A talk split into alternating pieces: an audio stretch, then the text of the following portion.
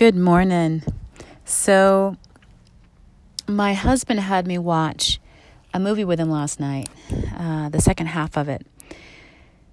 And it was about this gorilla who, from a baby, had been kind of domesticated in that he loved people, but he was also wild because he was in the wild.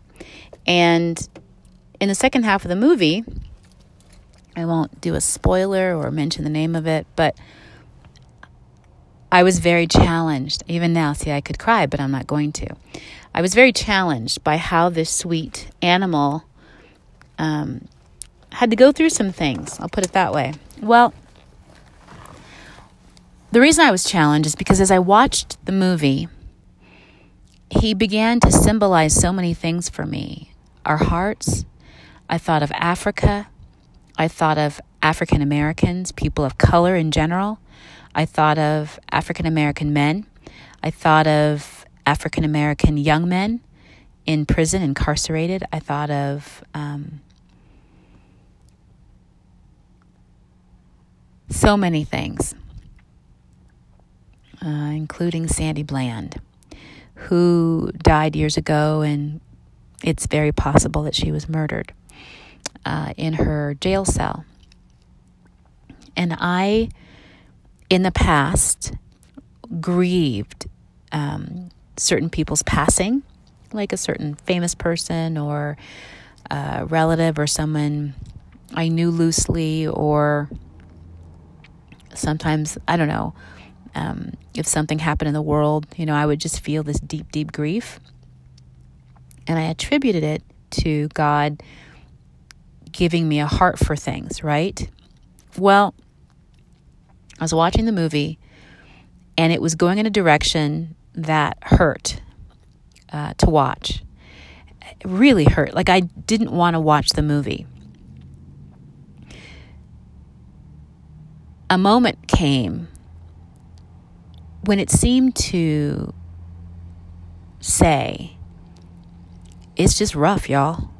It just seemed to say that. It just seemed to say, it's just rough, y'all. And again, right, for me, it was saying that about so many things. And inside my spirit, I articulated this phrase I do not receive that narrative. In that second, things shifted. Okay? So that was the movie. I think I cried for 10 straight minutes. First, I, I cried from a relief um, of a lot of emotions, and I cried with grief. Then I cried with this sense of like, oh my goodness, it's the moment when I said there wasn't this this is not the narrative I receive. My spiritual son just gave a talk on spiritual warfare. And God's been re- revealing to us about he has a story, he has a narrative, and the enemy has a story. He, well, he has lots of stories, right? Telling stories. We heal by story, but it's the story we believe that heals us. It's the truth we believe. there are things that happened and they look so grievous. Oh, look at that. Oh, did you hear that? Oh my goodness, no way that happened again, right? And there's an invitation and even a gravitation, a gravitational invitation towards believing certain things because certain things happen. Believing them about the world, believing them about people, believing them about groups, whatever. In the face, the appearance, the countenance of something that does not agree with what God has said. We cleave to the Word of God. And I'll tell you, we find dead bones become alive. We find dead people rise. We find dead dreams. We find um, you know, the maligned, the outcast, the marginalized, the unbelieving, the frustrated, the depressed, the hopeless, all of these things that look as they do and invite us to, if we're listening to the wrong stories, invite us to go along with it. Oh, yeah, that's the way that is. And, right? And we've all got different responses to that. We've all got different sort of invitations. You know, you've cordially received an invitation to be sad, you've cordially received an invitation to be mad, right? So powerful. Um,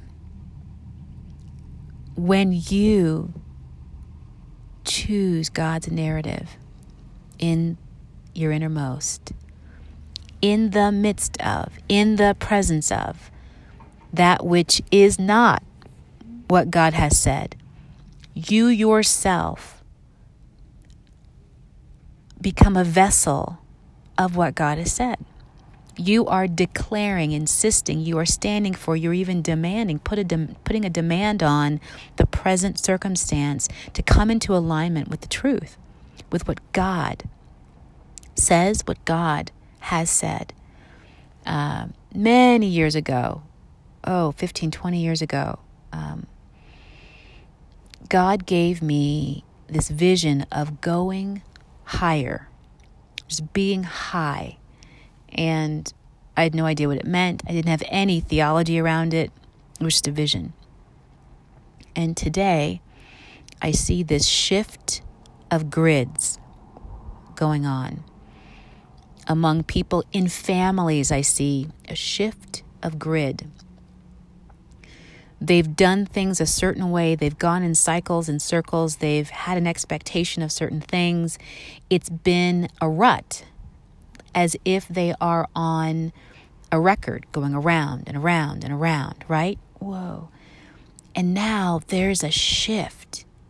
Now, the enemy of your soul would say, hey, you know, that shift is inevitably bad, or you're headed towards even worse, or, you know, it's just going to become a deeper groove in difficulty or something.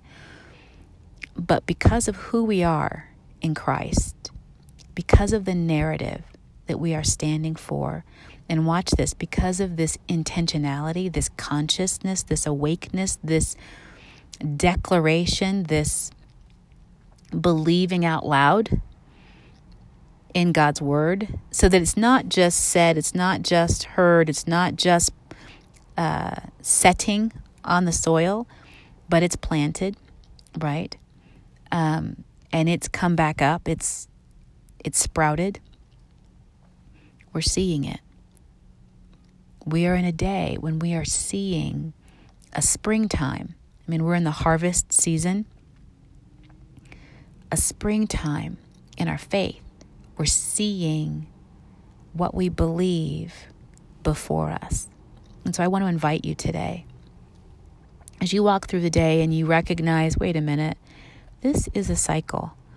And don't like it, not a fan, but this is not the only story. This is just a narrative. And yes, there are these events, right? We're talking brick and mortar or cement, right, and steel. Um, it certainly looks like it's got to be this way because I'm looking at it being this way as it seems. But I believe what God has said. And what has God said that defies this thing? What has God said that conquers this? What has God said that is higher than this thing that I seem to be witnessing? Because I'm going to stand for that higher thing. And you do that in the darkness, frankly. So you you have light. Christ Jesus is your light, and you are shining that light through. But you're in a place where it has not yet manifested or realized. So you're not seeing the thing you believe in until, come on, you put your foot in there. Amen. You step into that water, right? You go forward in that faith. You, you, and you know, you're like, little old me, you, little young me, you, in the name of Jesus, or just, this is what my Father says. This is so. This is so. That is so. Years ago, someone uh, was behaving in a way that was a cycle. I was just on a high from God, being with God in the morning, and I entered into a space where they were being a certain way, and it was it was spiritually instinctual. Um, I was walking away from them. They said something that was low below them, not who they are. I turned around and I just said no, and that was the end of it. Like whatever that nonsense was, it was done. It's as if they got broken off of, or the, the, the junk that had been on them was broken off of them. And they just let it go and they were they were free of it. This is the power.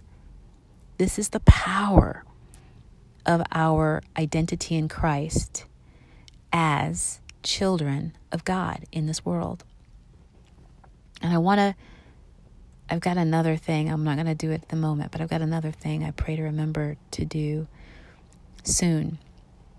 But I want to encourage you, particularly if you are facing, experiencing, or praying about circumstances, and particularly on behalf of people where things just look crummy, just look rough. I want to invite you higher. I, don't, I want to invite you to receive the narrative, the story, the storyline, the plot line, the details, the declarations, the promises of God. Oh, I love you. You are beloved. Have a good day.